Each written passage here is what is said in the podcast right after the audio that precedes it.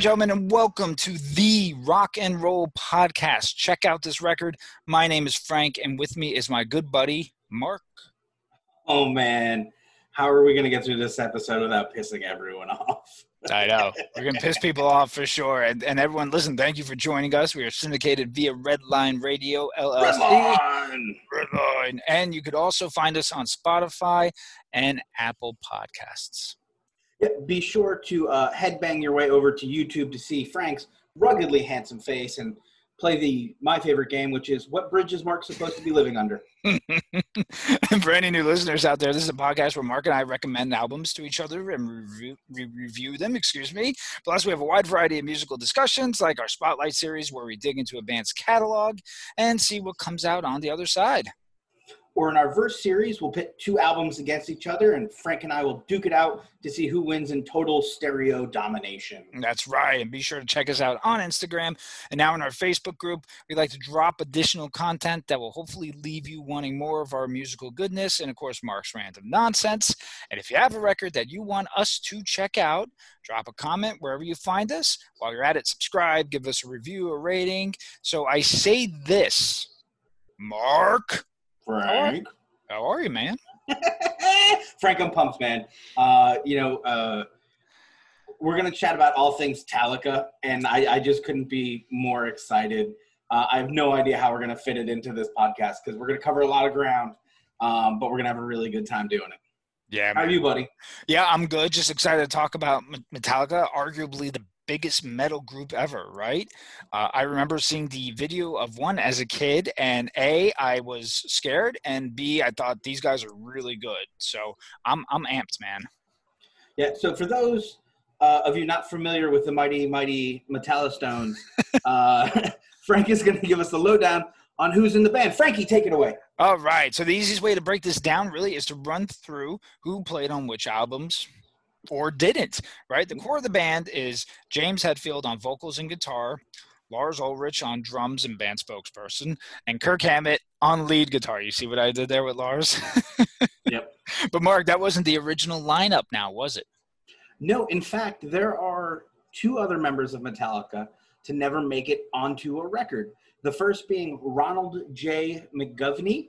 How great is that name? Love uh, who played bass uh, for the first year or so of the band uh, played a handful of gigs with them, uh, only to be replaced with the now legendary Cliff Burton uh, after quitting the band because of James and the next band member fucking with him too much. Uh, and that, of course, is the infamous Megadeth frontman Dave Mustaine. Pretty sure I pronounced that right. Anyways, um, who was fired from the band uh, before they could begin recording on Kill Them All. Uh, and replaced with Mr. Kurt Hammett, who, after just being with the band for a month, jumped in the studio to record Kill 'Em All. Frank, did you know that Kill 'Em All wasn't the original title of Metallica's debut album? That's right, Mark. They wanted to call it Metal Up your ass, not mine, your. Yes. yes. But the label and distribution companies, of course, didn't want to touch it with a 10 foot pole. So, because had some graphic, the graphic name. So Kill 'Em All was born. And this would lead us to the lineup for Metallica's first three albums Kill 'Em All in 83, Ride Lightning in 84, and Master of Puppets in 86. Yes. James Hetfield, Lars Ulrich, Kirk Hammett, Cliff Burton, arguably the band's heaviest and thrashiest work. Uh, it was worth noting that Mustaine retains or Mustaine uh, retains writing credits on Kill 'Em All uh, with tracks like Four Horsemen, Jump in the Fire, Metal Militia, Phantom Lord, and of course off Ride the Lightning with the Call of Ktulu and the title track Ride the Lightning. Yeah, unfortunately, Cliff left the band and this plane of existence on September 27th, 1986, when the band's tour bus driver lost control. The bus skid and flipped uh, several times. Uh, Ulrich, Hammett, and Hetfield sustained uh, no serious injuries, but however, uh, bassist Burton was pinned under the bus and passed away.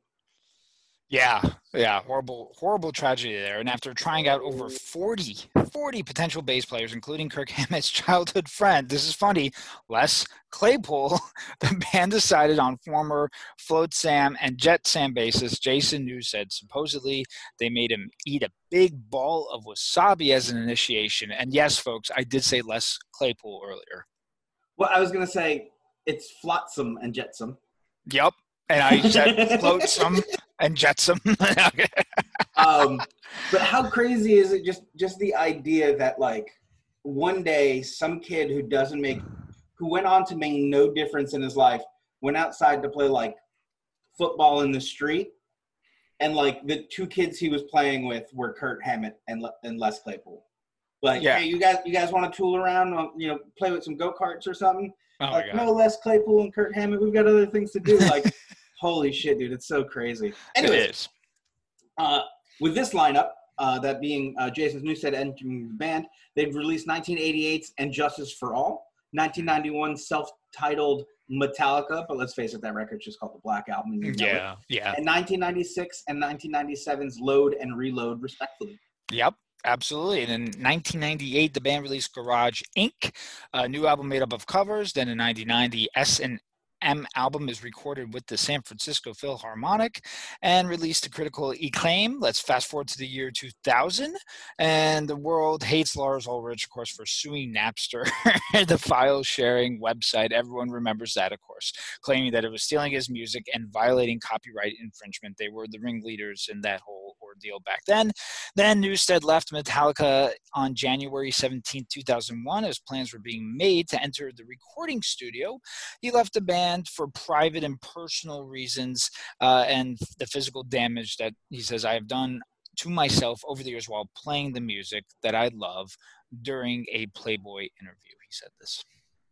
Yeah. So that brings us uh, to Saint Anger, uh, but we're missing a bass player. Frank, I haven't told you who the bass player is. No, don't- Um, is it me? does, what does Metallica do? No, it's not.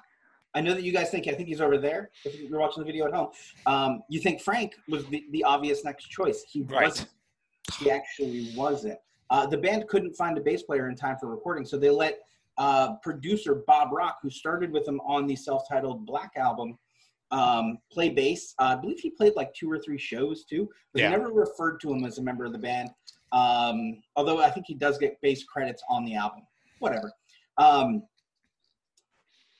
this would also uh, be the last record he would produce for the band, which is deserving actually released produced this record because it was garbage. uh, the album was released in June 2003, coming in, believe it or not, at number one on the Billboard charts. But that's just because people saw the Metallica stamp and went for it. Uh, the critics absolutely hated it. Um, moving on, after three months of auditions, Robert Trejo, formerly of Suicidal Tendencies, definitely check them out, and Ozzy Yes. Osbourne's band, was chosen to be the new bassist. Uh, although he appears in the videos for Saint Anger, he did not play on the album. Right, which is to his benefit, I would assume. and the, so we properly pronounce his last name how, Mark? It's not. Tre- oh no, I was doing Danny Trejo. Oh no, no, I, I didn't. I was just, I was because I have to say his name next, so that's why I was Oh, asking it- you. Is it, is it Trulio? Trujillo?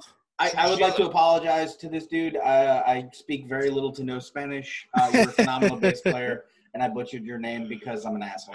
Don't worry. So anyway, so with Robert Trujillo, if I'm even pronouncing the name right, first of all, he's an absolute beast. So they found the perfect person. I think Uh, the J is supposed to sound like an H. Could be Trujillo. Trujillo. Uh, Trujillo. people are gonna go. Yeah, put down your angry text. We're assholes. I'm Yeah, sorry. absolutely. And we because already apologize for it. And for the record, because I have an Italian last name does not mean I speak Italian. So Well, I think that's Spanish, so you're good. right, but Italian and Spanish are very similar. So you know, it, ideally, Yeah. if I could speak Italian, then I would be able to converse with someone who speaks Spanish. Ideally, yes. Ideally, right? Ideally. So listen, we're assholes. Listen, he's a beast, and we get Metallica's final form, and the band goes on to release Death Magnetic in 2008. Lulu with Lou Reed comes out in 2011. And, Har- Ooh, and Hardwired to Self-Destruct followed in 2016, and in 2019, S&M2 was released in theaters, but the band made no in- indication that they will be releasing that in any other form. Yeah, so before we get into uh, the official check out this record ranking of Metallica albums bit, uh, let's talk about the one Metallica factoid uh, people have skipped over or I made up completely. Uh, none other than the Unforgiven trilogy. Yes, I have to tell you, listen, I haven't really thought about this until you brought it up. The first song is a classic, and part two, I feel, suffers from being on reload, and it's a good tune. Uh, I basically shelved Death Magnetic, but then realized the number three was on it. And Mark, you know me, I love a good trilogy. And at one point in the script, I had this as God trilogy. So, Oh, take, yeah, I just wanted to Oh. state that because it was a funny little factoid. Yeah. So, look, to be honest, I hadn't really thought a ton about uh, this this trilogy um, until a few years ago when I went back and for, for whatever reason I wanted to listen to Death Magnetic. Uh, I think, like a lot of people, after Saint Anger, I just wanted to to let it go and pretend it didn't happen because I didn't want to be disappointed again. Um, but I think that record's better than it is on the surface, and we'll, we'll Yes. talk about that later. Yeah. Um, and having part three on there is definitely an interesting way to mix it up. Anyways, um, so for Frank, I'm going to propose we dig into each song uh, and see what we can get out of them and see if they, they really connect. Does that sound good to you? It, does, man. Take away with the with the first Yeah. Unforgiven. let's see if I can bullshit this into a thing. and so the Unforgiven, I, I don't know about you, but I can still see the music video. For this. Yes. Um, yeah. Nonetheless, uh, and I don't normally like to make assumptions, but I think for the trilogy, it's safe to say the main character, quote unquote, the young man in the, the first one, even though he becomes an old man, um, is representative of James Hetfield himself, um, or at least his his psyche. Right. Um, in part one, we get uh, just that James dealing with the cards he's been dealt uh, and the world's lack of sympathy or forgiveness for simply being born into the station he was uh, and how he chooses to deal with it. You know, um, nice little caption of uh, lyrics here just so that you guys can figure out what nonsense I'm gibbering about. Uh, New blood joins this earth and quickly is subdued. Through constant pain, disgrace, the young boy learns their rules. What I've felt, what I've known, never shined through what I've shown, never free, never me. So I dub the unforgiven. Brilliant, Mark. Got chills on that one, my friend. Got Mhm. chills. Yeah, the So- delivery is seriously. Yeah. Loved it. So, so we move on to the sequel, The Unforgiven 2. The title suggests this is a sequel, and the rhyme scheme doesn't help, but I can't help but feel that this should have been The Unforgiven 2, T double O. Uh, James is clearly present as the narrator, but the other is. Uh, there's another here specific, and and she. We hear G- James working through the difficulties of accepting someone like himself and struggling to understand that she can accept him for his demons uh, lay bes- here's some of the lyrics here we got lay beside me and tell me what they've done and speak the words i want to hear to make my demons run the door is locked now but it's open if you're true if you could understand the me then i could understand the you what i felt what i've known i take this key and i bury it in you because you're unforgiven too so uh, the Unforgiven three, right? Um, yeah uh, so aside from the obvious uh, different intro from the last two, and and actually he does a good job of not saying Unforgiven in the song right? on this track. Um, I think many of us were afraid that he was actually going to say, you know, the Unforgiven three, and then like they like whoever the chick was from the first one, they had a baby or something. Uh, but James manages to change the perspective uh, in the first verse, referring to himself in the third person, um, looking back on his life. Only to remember the the present as he is quote unquote lost at sea. Um, I think he does a good job um, trying t- excuse me, tying these themes together of isolation, of servitude from part one, um, the struggle for acceptance and love in part two, um, and creating uh, his character's lament and tying it all together for this third one, uh, where he realizes he's the only one who can forgive himself. Um, and here are just some some lyrics to wrap up that theory. Um, my sexy James Hetfield voice again please how could he how could he know this new dawn's light would change his life forever set sail to sea but pulled off course by the light of golden treasure uh, was he the one causing pain with the care- careless dreaming Uh, so now he's going to refer to himself back in the other person uh, Right. as I, uh, and he goes on to say, "How can I be lost if I've given if I've got nowhere to go? In remembrance, I relive, and how can I blame you when it's me I can't forgive? And lastly, forgive me, forgive me not, forgive me. Why can't I forgive me? So overall, I think you know the three work together. I think he does manage to to tie the three songs together. Although I have to say, I, I certainly don't think that was his intent uh, when he wrote Unforgiven One. And that's usually when people tell me that things were a trilogy. If it didn't start as a trilogy from part one, it wasn't meant to be. So fuck you. You're Correct. just making you're just making sequels. Yeah. Um, but I think I think he's done a good enough job tying them together that that they do work in a in a Metallica universe of their own, like the Metalliverse, I guess. So, uh, what what did you think, Frank? Did I convince you? Yeah, so I, I agree. I'm not sure if Hetfield intended for this to be a trilogy. And I remember when part two came out, I was like, okay, is I was questioning. I was like, is this a concept? And uh, you know, of course, that song being the bright spot, bright spot, excuse me, on Reload. Um, you know, I, I was I was guessing that for sure. The melodies and overall tone works as the guitar work uh, is based on similar chord structures through, throughout them. Number two is in E flat tuning, as load and reload were were in those different tunings. So that prevents it from exactly sounding like the first, but there's definitely some similarities there. And I think it's overall a cool concept um, to have this thing be present in your life and then be reflected and built upon during various parts of your career or life. Um, listen, I'd be cool with a part four if they choose to do so.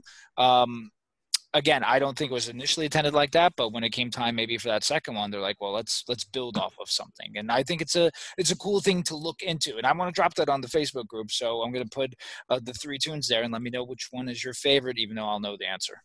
Yeah.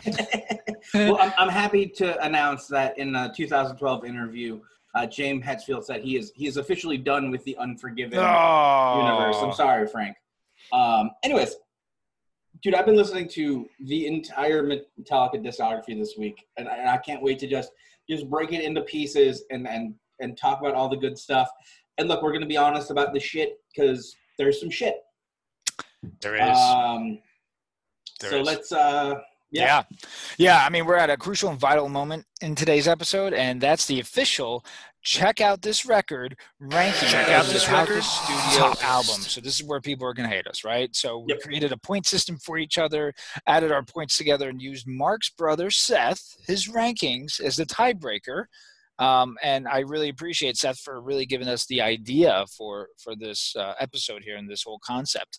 But uh, Mark, why don't you kick us off? So now this is 11, 11 to 1. Uh, we went ahead and, and did this in our point system. So let the hate begin. Mark, you start.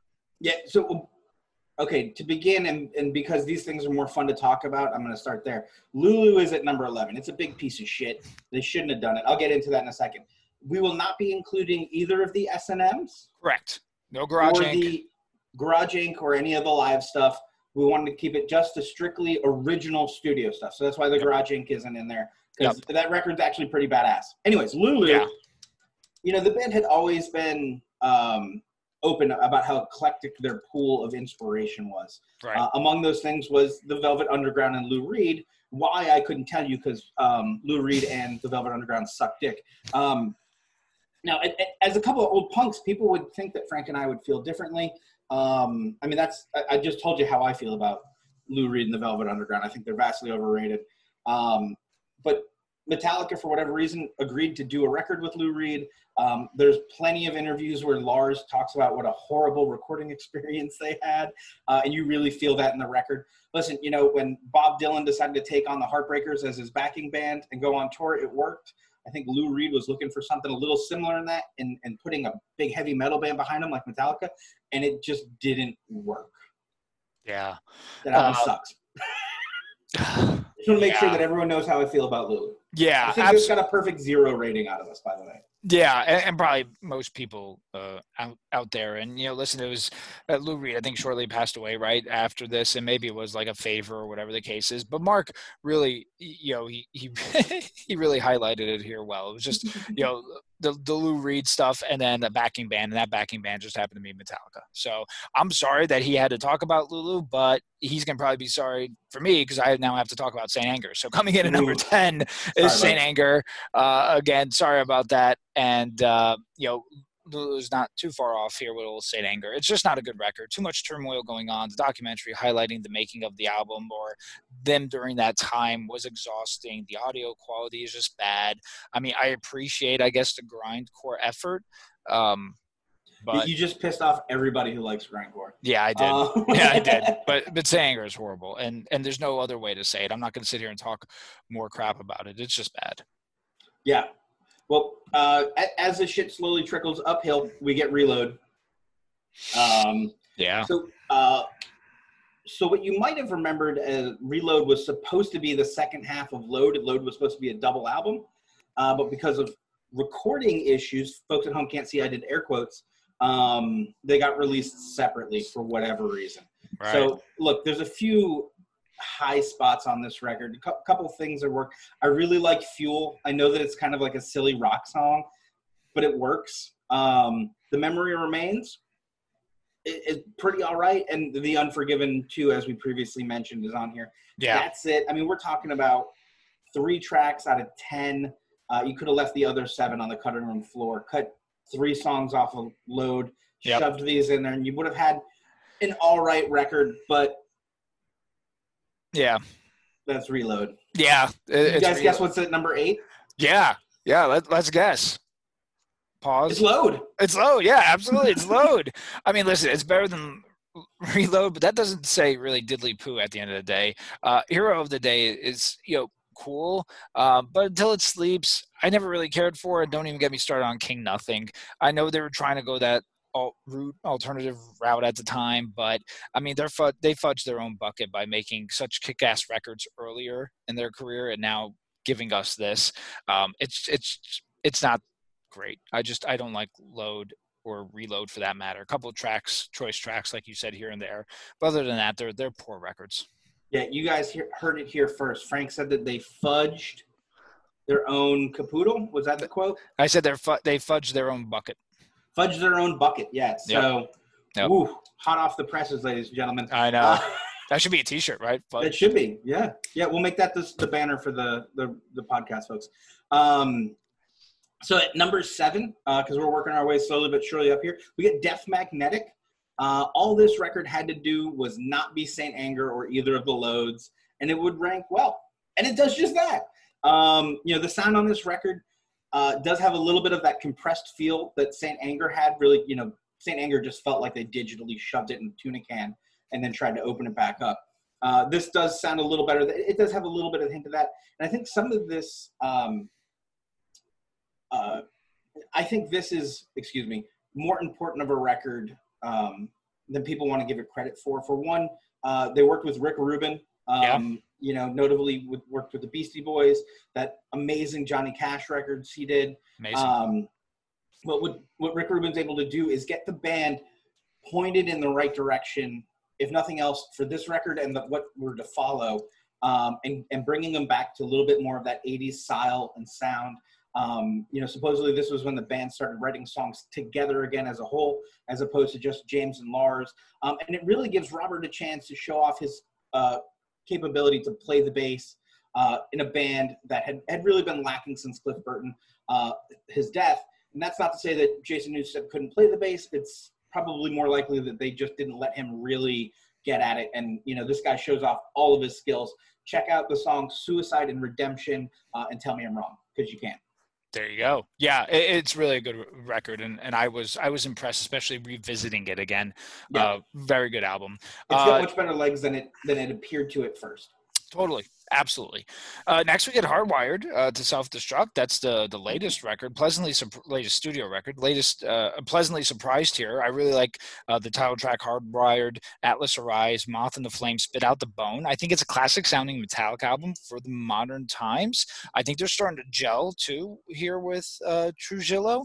Uh, it's almost kind of like a second arc in their career between Death Mat- magnetic and hardwired self-destruct course you know if you get like another strong record after that i think again it's it's it's that second arc and with this other group of people that they're that they're gelling with. Um, this time james hetfield and ulrich uh, are put a hand in in the producing side of things.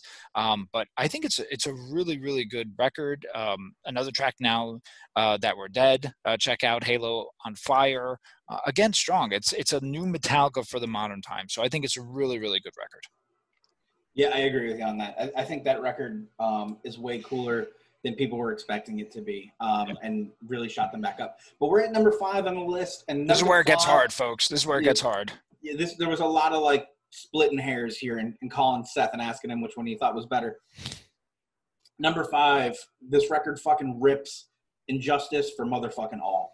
Um, just in case you couldn't understand that, because I said fuck too many times, and justice for all, which growing up I thought was injustice for all. Oh. Um, it took me a long time to read. I'm dyslexic as fuck. So um, there you go. That's my excuse. Um, you know, I think we're at the point where Frank and I are going to tell you that despite any flaws these records have, all of these records coming up are totally badass. Yeah. Uh, now, comments about Jason Newsted's lack of bass on this record aside, um, this record is totally badass. Yeah. On, it's got Blackened, which goes into And Justice for All, which goes uh. into Eye of the Beholder, into fucking one. Okay. Oof. That's that's the A side. Well, technically, it's the A side and the B side because it was a double album, but it still hits so hard right off the bat it's classic. You get everything from the the the galloping guitars to the thunderous solos the big heavy drums. Um, to this record rules. yeah, yeah, yeah. It, it's so good, and, and, at many points during during my sorting this out internally, I I often put this, even if not one or two, definitely up there. I mean, as we said before, the, these next records are going to be tough and they could be interchangeable but this is such an amazing album and i often wonder i, I didn't see anything on this and i and i maybe it is somewhere and if there is anyone who could enlighten me on this then do so but uh, the Al Pacino movie and Justice for All. I wonder if that was a little bit of an inspiration in reference to then the title of the album. Although it's a common phrase, but I know there are also movie buffs and you know all those things. But such an amazing album. Les Mark said all those songs that go right into each other. I mean, it, it, come on, it's incredible. It's incredible. And the video uh, of one that scared me as a kid uh, is awesome. So yeah. Yeah, the thing was like half an hour long. Yeah, yeah, exactly. like 20, 29 minutes of it was like gunfire. Yeah, yeah. Which they actually have the they bought the rights to that movie, so they could obviously play that at will at live and shows and the quote you know all the little um, uh, excerpts of it and all that stuff. So uh, that's pretty cool. And I don't know what the movie is. So but uh, next one here, number four is Kill 'Em All. This is where it begins, right? What's cool here is this is punk meets metal and is done so well. It's that thrash, it's that thrashy punk metal sound. Uh, the punk clubs actually wouldn't have Metallica play because they were too metal, and the metal clubs wouldn't have Metallica play because they thought they were too punk, right? Uh, Hit the Lights, Motorbreath. I love Motorbreath, by the way. Uh, the Four Horsemen, Whiplash. The whole record actually is phenomenal. I mean, to come off the bat, right off the bat and do this record, especially with Hammett just being in the band for such a short days. period of time 30 days on, and doing man. this. Mark, I mean, I love this record. Yeah, it, it's an awesome record. It definitely speaks to their uh, their early punk rock roots. It really shows. You can definitely, especially as as we got older and started accepting that Megadeth was was pretty cool too. Yeah. You can hear a lot more of Mustaine's influence. Good point. On this, especially on this record. Um, but really like it's just such a cool record. It was so gritty. You know, like Frank and I were talking earlier, and there's this thing. You know, if they had let Hammett be in the band longer before jumping in the studio, if they had pushed that time back, would we have gotten a different record? Would have been what would it have sounded like? I think it doesn't matter. Like that was their first record. It was probably recorded. Uh, I think I think I read a story that it was recorded for fifteen thousand dollars. The guy who owned the record label had to mortgage his house to produce that record. Oh my gosh! Um, but like so they got it done as quickly and cheaply as possible um, and we get like just one of the most brutal off the bat thrashy punky records to ever so come good. out so. So good. Yeah. So number three um, three. this is where some people are going to get uh, their butts in a twist. They um, are. this this actually ranks as my number one record um, but it's okay because look we're a democracy here. We talked it out. Uh, it's the black album. Uh, a yeah. lot of this has to do with with nostalgia for me. Uh, this was one of the first cassettes I ever bought. I bought this and Thriller on the same day um, because I like to party. Um, he sure does. I could, I could, I could vouch for that. anyways, um, so there's a lot of nostalgia behind my vote, but at the same time, this record is so badass, right? We, we call it the Black Album, but you know it's technically the self-titled Metallica album. It's the second release without Cliff Burton, and easily one of the most popular, uh, excuse me, personal uh, and self-reflective albums the band has ever put out. Uh, they did change up the approach here. We don't get, as I mentioned, those gallopy, thrashy guitars uh, of the previous albums, but we get 1991 uh, music changing as it does. Yeah. They're able to put together a big, heavy number um, that appeals across all kinds of musical spectrums. Um, this thing was just an absolute beast. You know, um, Metallica really managed to capture the success of And Justice for All um, and keep it heavy and just just dug much deeper with this record. Uh, the thing put out five major hits: Enter Sandman, Nothing Else Matters, The Unforgiven, Wherever I May Roam, and Sad but True. Plus, I have to tell you, for me, some of my absolute favorite deep tracks: Through the Never, Of Wolf and Man, The God That Failed, um, My Friend of Misery, and The Struggle Within. They're, they're all badass. This record is angry mm-hmm. personal and angry, and it totally rules. Yeah, you know, uh, as Mark said, most people this is going to be their number one, and this is their first exposure to Metallica, and I get it. I, I really do. And Mark mentioned Thriller, and this album did, I think, for their genre, and maybe what Thriller did too for for pop music. You know, I think it's it's Thriller was an album where every maybe every song was intended to be singles. Now I know not every song on here was a single, but five major hits is actually a lot. I think from a record out of like twelve this. tracks, man. Yeah, I mean, yeah, that's sixty percent of the records. Yeah, absolutely, absolutely. Hysteria by Def Leppard, I think, had seven singles. You know, we were just talking to earlier about how this and, and Nevermind were very instrumental in their respective uh, respective genres. So this album did a lot. It did a lot not only for the band, of course, but it did a lot for music. And those five tracks too, uh, aside from the deep tracks, are just they're they're classics. I mean, they're absolute classics. Uh, it is a phenomenal album. You know, it, it did set the course for them to do different things, but no one could take away kind of what this album did. And again, I get it why it's a lot of people's number ones. Um, but we also have two other albums here that were equally really cool and and that's how i guess as mark said this democracy works so number two yep. is just the album we're going to be highlighting below i'm not going to talk much about it but it is ride the lightning uh, again we're going to talk about it i mean this is really really really where they got things going with that metal thrash sound uh, as opposed to in kill 'em all which was punk metal ish um, but more to come on that uh, below, but this is uh, Ride the Lightning, and I guess everyone could guess, Mark, what number one is. Go ahead. Yeah, so look, Ride the Lightning, it's their second studio album, right? They've really got that time um, with Kirk to really hone the sound. But Masters of fucking Puppets, right? They've been on tour, they've been grinding, they've been working. Ride the Lightning was a huge success. You know what we're gonna do? Yep. Master of Puppets, dude. And Master yeah. of Puppets thrashes. Yeah. Um, you know, this record doesn't just kick ass. It, it's it's scored almost like an epic. It's um, it, it, it, you know, I'm, I'm like I'm getting choked up over it. Okay, look, there's clearly um, no mistake on this record, and you can really you feel like that meant something to the band. They no longer had that shadow to live under. Um, you know, like I said, they had been on the road. They had really gelled with Kirk Hammett at the time, um, and they just put this absolute beast of a record together. I mean, we're talking about Battery, Master of Puppets, The Thing That Should Not Be, Sanitarium, Disposable Heroes, Leper Messiah, Orion, and Damage Inc. all on one record. It's just a beast. It's it's just it's it's arguably their number of the beast. It's arguably yeah. like I mean, there are very few heavy metal records, thrash records that have the the just the awesomeness that is this record. Like there are very few that hold you the way this whole album just just grabs you and like you are on that ride. So yeah, I, I think you know most people are gonna say you know oh you got the order mixed up.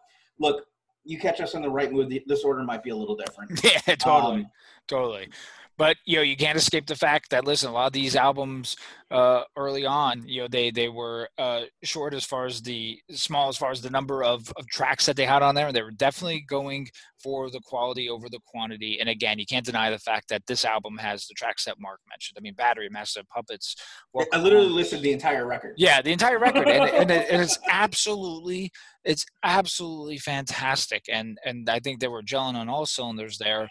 Uh, yeah. it's it's an absolute great record. Again mark said you know you can check us on another day. And maybe we'll have another list. That top five can be interchangeable but as of today hey that's what this is about. So right. you know we definitely i'm sure caused quite uh, the controversy here with our listeners so they could start you know typing their angry emails and your tweets and all that good stuff um, but before you do that guys take a listen to our ride lightning track by track review right mark that's right. We're gonna fight fire with fire, Frank. Yep. Take. So I, uh, here we go. Ride the lightning. Let's do it, dude. I love this classical guitar intro. Uh, into this so breakneck, blistering palm muted guitar and thrashy drums. The solos rips uh, uh, and the lyrics on this thing.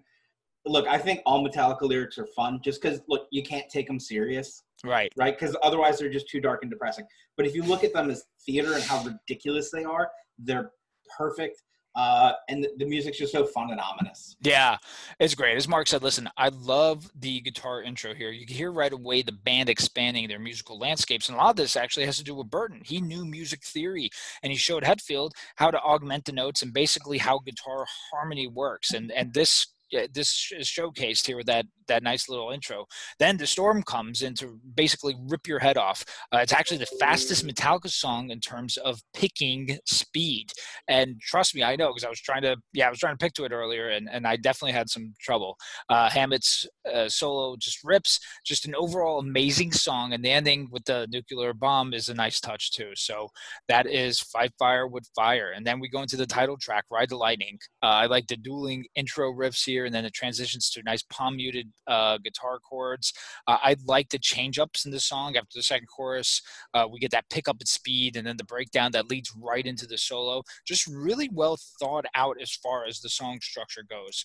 I can't help just but have the lasting image of lightning like throughout the whole listening to the whole album obviously you have the cover and a lot of times i'll see a cover and that's the image i'll have in my head as i'm listening to the album but you have lightning i mean lightning speed ride the lightning the song lightning you know from the electric chair just uh, lightning is such a great word that represents this album so i love the track ride the lightning mark what, what say you?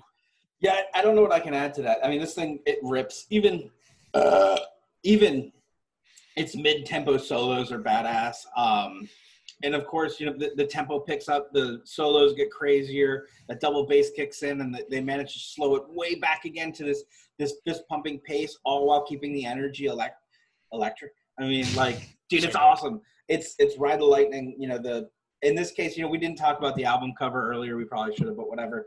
Frank nailed it, man. You know, like it's an electric chair being shot with lightning. Hey, what do you think this record's gonna sound like? That's pretty spot on. Like books in their covers, right? Like fuck. That's it, man. So amazing. Um, so track three is an absolute classic. It's it's I mean it's one of the most iconic Metallica songs. Yeah. In my brain, but like I say that and they have 97 hits, so what do I know? uh, it's for who the bell tolls. Um, yep. you know it from the first tolling of this of the bell, right? Like this is so much cooler than whatever the ACDC song about bells is. Hell's bells. Um, yeah, fuck those guys, dude. Metallica rules. Um, guitars are muscular, intimidating, and, and menacing. Lyrically, James paints a dark and moody, war torn scene that balances perfectly with this chugging guitar riff. Yeah. Classic Metallica, dude. This song is just so awesome. And, and by the way, I love the yeah. yeah. so, as Mark said, classic Metallica. Listen, it's, inspired by Hemingway's poem of the same name. Uh, the intro riff is often confused with a guitar, but it's actually Burton on bass with distortion and a wah wah pedal. So, again, Burton does a lot of outside the box thinking that I don't think was necessarily being done at the time. I could be wrong with that, but I can't recall of anything like that. Uh, the chunky riffs just add the mood to the overall song, and Lars steady, his steady drumming really captures the euphoric musical composition right there. So just an overall great track. Then we get to Fade to Black. So this right is the one song. That's right. I wanted to learn right away uh, when I was learning guitar. The the the riff in the beginning with the haunting solo is just fantastic. Uh, this song is it's I think it's really, really important in their catalog because it foreshadows what is to come with tracks like Welcome Home and One. Uh, this song would also gain the band some attention for its lyrical content uh, because it's that of suicide. But James states that it was written after the band's gear was stolen and he felt down. Uh, whatever the case is, listen, it's it's a classic song. It's a step forward for the band, and it's deemed really as the first, dare I say, power ballad. About that, I mean, yeah, all right but hey, whatever. I mean, like, holy shit, right? What what an intro to this song. It's so epic. Um, you know, this is a prime example of how Metallica can build their sound from a quiet guitar into this roaring uh, heavy metal guitar riff of just like a juggernaut of a song. This thing grows out of the ground and attacks you. Uh, of course, we can get. Uh, excuse me. Of course, we do get more awesome guitar solos uh, and note runs from Kirk Hammett here. Um, Cliff, never to be caught slouching, really uses his bass to fill the sound of just deep thumping atmosphere here. And his proficiency as a bass player oh. is near perfection, especially on this track. Yeah, his role, just overall, I know we mentioned him once before in an episode, but his role overall in the band, absolutely vital, pivotal to, to, to their overall sound. Yeah, I, I I, I, think you nailed it there. I mean, it's it's certainly interesting that they were able to pick up and carry on. Um, but let's do that before we get too too drummed up and talking shit about uh, Jason Newsted. Uh, oh. Uh, no, I'm just I don't have anything bad to say about him. Um, track number five is "Trapped Under Ice." Uh, it's so thrashy and Daddy loves it. Um, you never get more than a moment to rest from the stampede of drums and guitar. Uh, Hetfield does a great job with the lyrics and selling the experience, even if sonically the song is more uh, like getting pummeled to death than Trapped Under Ice. But it totally works because it's just a nonstop assault. Yeah. So a great example of a different type of building off from the first record, but on the thrashier side, it's super aggressive, it's punchy, and it's amazing how this is all just in standard tuning. I mean, we used to talk about this. I remember in, in, in just in the band days when we just used to talk uh, about Metallica. It's amazing how this is standard tuning, and it's relentless. It never gives up. Just an overall great track. Uh, then we get Escape. Then and this at the time of uh, I don't I don't know exactly the year that that this was uh, stated, but this is known as Hetfield's actually least favorite Metallica song, and it's okay. because it's the result of the record company wanting them to write something radio friendly, and that makes sense, I guess, when you when you have when you see the fierce nature of this record, and then you hear this tune, um, even with for whom the bell tolls and fade to black that they're slower in tempo but this is definitely um, more intentional and i now i could see where i guess that was the attempt to do so listen it's a, it's an enjoyable song not as blistering but i mean it's still pleasant to the ears what, what would you say mark yeah i always thought this was the the chill track on the album like they just genuinely needed a break after everything they just put us through um, you know it stays moderately mid-tempo throughout and lyrically feels uh, like a t- continuation with what Trapped Under Ice w- was trying to do. Um, it's a nice break, but possibly, and I think you nailed it. It's probably the low light of the album, um, as it doesn't have the same intensity as the rest of the record. Yeah. By by no means is this a bad song. No, no, not at all. I'm not saying. Yeah. Yeah. So um, earlier this afternoon, I watched a movie with a close title to this. I watched 1973's The Creeping Flesh. Oh, it sounds like the next track. Yeah, which is Creeping Death. Ah, creeping Death. Um, it's it's time to pound your head into a wall with this headbangers masterpiece. Uh, from the opening build-up, pounding away to the signature blistering palm muted guitars, Metallica takes all the time it, wants building up this monster. And let's face it, it. I totally lost my place reading. I'm sorry. And let's face it, it uh, this is the coolest song about Moses and the Jewish people um, escaping escaping Egypt. Egypt. You know, look, uh, I love fantastical views of such uh, events, uh, and set against such a heavy and intense musical background. It's just rad. Who would have thought you could make Passover an interesting song? Metallica a, did a metal song, right? And and I'm sorry, Mark. I was pounding my head into the wall because that's kind of uh, as marvelous Mark over here stated. Uh, this song is about, of course, Moses and the Jewish people escaping Egypt. Uh, the ten plagues here are mentioned, and the band, of course, was inspired by watching the movie The Ten Commandments, starring Charlton Heston, which is a great movie, by the way. Uh, so it's a great solo, great chorus, great song. I mean, you know, Mark really nailed it. Intense musical yeah. background. It's it's it's really it's really rad. Um, then wow, we get the the closer, which is the call of Ktulu. And do I say that right, the, Mark? Yes, and I'll tell you why. Go ahead. Oh, I mean, I was going to tell you why in mine. But, um, Scallywag. Okay, that's. I'll save. Let's save that. Save that. So, so for the closer, listen, we get a nice D minor chord progression here, which is actually the remnants of uh, Mustaine. Um, he would later actually take something similar and use this for the Megadeth song Hangar 18, uh, which now makes sense actually hearing both of them. Uh, really cool instrumentation here. Just a just an overall great example of four guys fulfilling all the musical roles in a piece of music. No needs for lyrics as the music sets the mood and tells the story, and it leaves you wanting more. And honestly, I'm I'm okay with that. I'm okay with that. So that's it's a really cool track. And Mark, give us a little background here. Yeah, so supposedly the band uh, titled this instrumental Call of Ktulu and not Call of Cthulhu because they quote unquote feared the beast, right? Uh, we all know that Cliff Burton, uh, especially, but the guys were all big horror hounds and uh, fans of, of horror movies, and this was meant as a tribute uh, to Cthulhu's author, H.P. Uh, Lovecraft. Um, I love this as the ending of the album because um, it's just like this thrashy opus. Yeah. Um, we get the stellar performance. You're right, out of everyone. But I've always felt like this was truly Cliff's baby because you can you can feel his bass just pushing the direction of the song, adding such a dark and sinister tone. Um, that said, the solo is totally kick ass, and Lars doesn't miss a bit um, or a beat, excuse me. Um, it just rules, and uh, you know it, it's such a badass way to close out an album. I think you nailed it this song ends making you want to start the record over. Yeah. I this ends and you're like, oh my god, I'm ready to just crush something. and you just hit play again, and the record starts. It's just such an and that's awesome, okay, yeah, and that's yeah. okay because you'll be like, yeah, I want to listen to it again. yeah, and it, and it kind of ends in a way that the beginning of the album picks up from. So it's just very circular, um, just complete album, and that's one of the things that that I love about records. Right when when an album comes full circle, literally.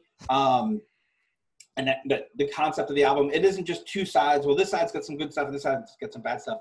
It's this whole overarching story and and mood and tone. And Ride the Lightning has that in spades. Yeah, yeah, and you brought up a good point too, where it's like you want to start it over again. So that means there's replay value, and replay value is important in records, you know. And it's yep. me, me and Mark listen to a whole bunch of records, and there's a whole bunch thrown in our way, and there's a lot of new stuff we could be listening to. But look, here we are, still talking about like these classic records that that we've listened to so many times, and listening it to again for this was almost like listening to it for the first time. So uh, it, it's just it's a really really cool cool record. And I'm glad I'm glad Mark's brother Seth suggested this for us. It's a it's a great piece for a band that was really hitting their stride in a genre that was gaining in popularity. Uh, it moves their needle from the first album and gives you a little glimpses of what's to come. It's blistering yet somber and one of their best albums, if not one of metal's best albums. And it, it's really a great album. Mark, what do you say? I agree with you, Frank. Easily one of their best albums. Like we said earlier, this top five could really be shuffled any given day of the week, and any of the, the five albums at the top really could be the best album. Um, I think there is a very strong argument for Ride the Lightning, for Master of Puppets uh, to be in those one and two spots. And I, I, hope you guys will agree with us that we just laid it down uh, on that one. Uh, big shout out uh, to the bald headed dread, Mr. Seth, uh, for this recommendation. We love you. We appreciate you. Keep up the good work. Keep listening uh, and telling me uh, when I screw up words. he doesn't actually do that. I just felt like rubbing it in his face. Um, yeah, we appreciate Seth for, for really being a, a devoted uh, devoted i'm sorry a devoted uh, listener to to our episodes here so really appreciate it of course and uh it was a good time it was a good time. Mm-hmm. So, Mark, let's talk about next week, shall we? Sure. All right, hot diggity dog, Mark. My buddy Don, he loves him some Great White. Now, I remember them from their cover, Once Bitten, Twice Shy, uh, as well as, of course, the ladies in that particular video, which always raised my eyebrows as a kid. Uh, we were recommended to check out the band's third album, Once Bitten, um, released in 1987. So we're looking forward to it, right, Mark? That's uh, Chubby Wiener to you, uh, sir. Mr. Chubby um, Wiener. I was five in 1987. I'm looking forward to going back. Frank's the hair metal guy here, and I, I'm pretty sure Great White falls under that moniker. Mm-hmm. We're gonna we're gonna find out. I'm curious to see third album 1987. All right, Don. See what you're you're putting me up to. We're counting on you. Actually, yeah, and, and Mark, I would say I do listen to more hair metal than Mark does, and a lot of it comes from my love of uh, Def Leppard in particular, I would say um, Hysteria and backwards through their catalog, not necessarily the stuff after that. They're they're a band I really I really took to as a kid. But but my friend Don is really really into the whole classic metal and and and hair metal and stuff of that nature. And I haven't really listened to a lot of Great White, if not any outside of of that tune, which was apparently a cover. So I'm looking forward to this. Uh, it, it's cool that we get an album like this because again, I don't know what to expect. I don't think Mark knows what to expect, and not at all. Yeah, we're gonna see what comes out the other side. So, of course, thank you for listening, everyone. If you have an album you want us to check out, let us know. Remember, you can find us virtually everywhere. Join our Facebook group. It's a good time, and of course, if you're watching us on YouTube, hit the old subscribe button. Until next time, guys, I'm gonna say this: be well. Bye bye.